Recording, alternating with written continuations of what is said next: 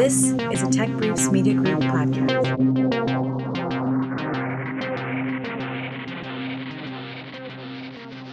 Convective weather, such as severe thunderstorm activity, is the largest cause of delay in the U.S. National Airspace System.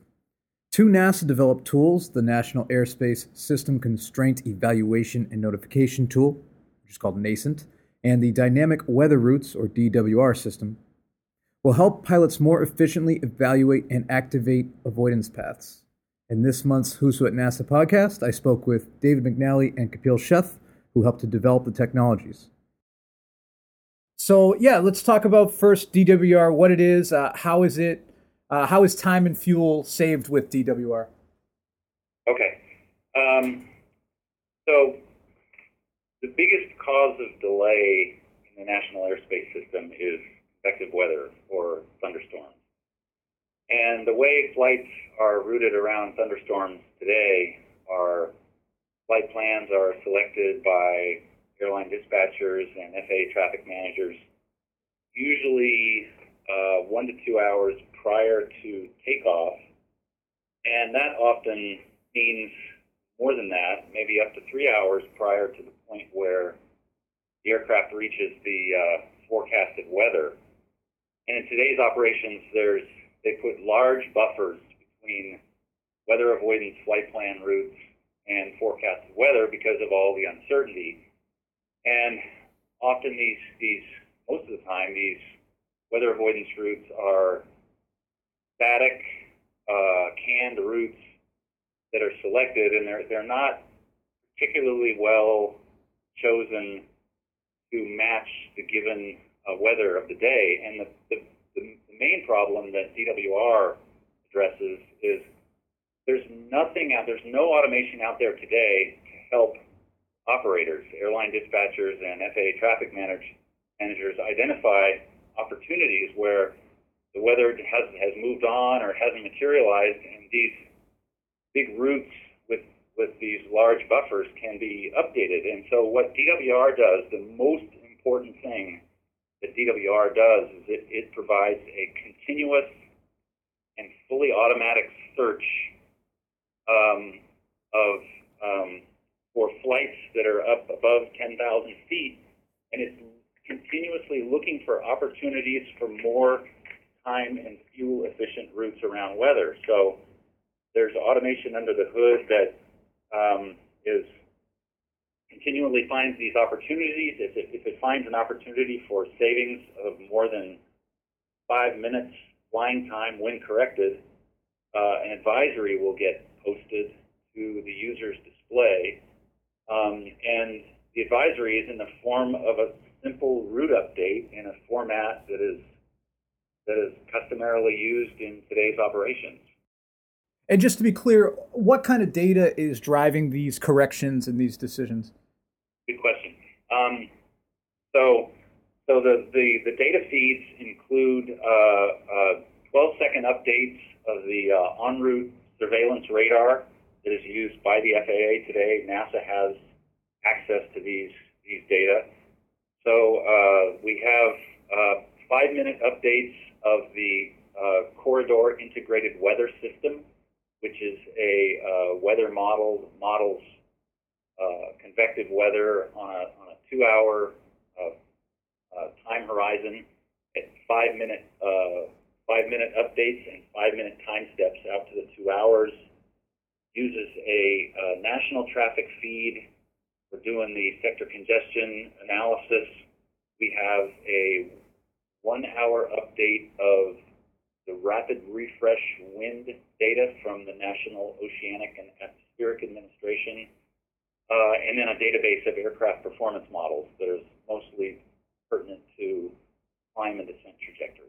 So we roll all that together and we build uh, uh, updated trajectories of, of, all the flights in the sky, and we have uh, up-to-date weather and wind information, and, and based on all that, we come up with these these route correction advisories. Why do you think it's been such a challenge to um, to have these kind of updated uh, routes or this kind of real time tool? What's been in place up, up to now is the, the, the static routes are the weather avoidance routes that are selected at the beginning of the day or prior to takeoff. But up until now, there's there's been no continuous automatic search for time and fuel saving correction opportunities. The reason why these tools, uh, in my opinion, are are important. One is because the FAA recognizes that they put in these static routes, but they do not have any automation which aids them in terms of an exit strategy for these routes. Uh-huh. Uh, which is so if they see that there is weather in the middle of uh, uh, Kansas City, or I mean over Kansas City, or uh, you know southwest of Chicago, they'll put these large reroutes. But then, as the weather moves, the traffic managers move on with where the weather is located at that time, and they forget about these old routes that they had put in place.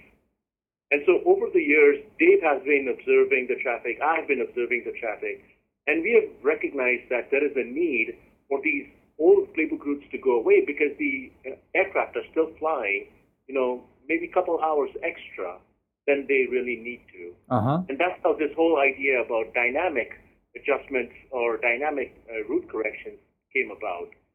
And nobody else is really working in this area. We have been, we have the technology, we have the know-how, we understand how the uh, FAA operates because we've been working with them for many years. Um, we've also had some interaction with the airline, so we also know, you know, how the bottom line is important for them. So that's how um, they started working, and then I joined them with the with the national um, data feed and the congestion and all of all of those aspects. That's how this tool came about, and I think that's what is really critical because the FAA recognizes the value of such a tool clearly because they, they realize how much inefficiency some of these uh, routes could introduce, and the airlines obviously because they are saving so much fuel. Mm-hmm. From NASA's perspective, it also helps in the environmental emissions because you know you waste an hour of uh, extra flying, you're just uh, uh, adding that many that much more um, uh, carbon uh, and other emissions in the atmosphere. So let's talk about uh, NASCENT then. While, while we're, we're talking about this, what uh, can you to set the stage? What is uh, NASCENT and how does it relate to the the DWR tool? So since we had this other capability, which is, which resides within the FACET software, um, where we are looking at NAS-based um, National Airspace System or NAS-based traffic, we figured might as well implement the DWR concept in that system and see if we can compute these uh, advisories for aircraft across the 20 centers rather than just one center at a time. Uh huh. Although since the time we did NASCENT, we have also realized that you could run the CTAS system uh, with additional centers around it. However, it still does not give you a NAS-based feel. It definitely gives you a much higher resolution um, computation of uh, trajectories. Um, however, uh, because of the center-based uh, um, scope of the CTAS system, um, you, you cannot look at you know, Cleveland Center at the same time when you're looking at Fort Worth Center. So that was sort of the limitation that we perceived.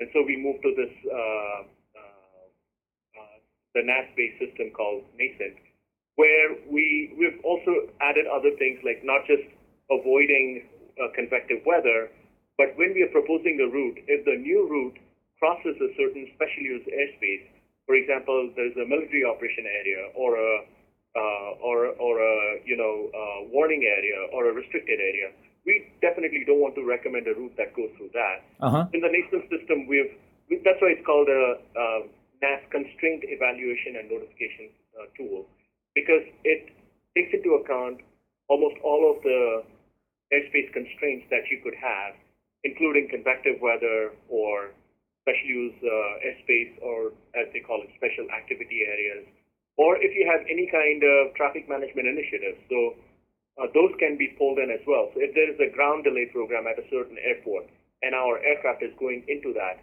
then we should be mindful that we take that into account.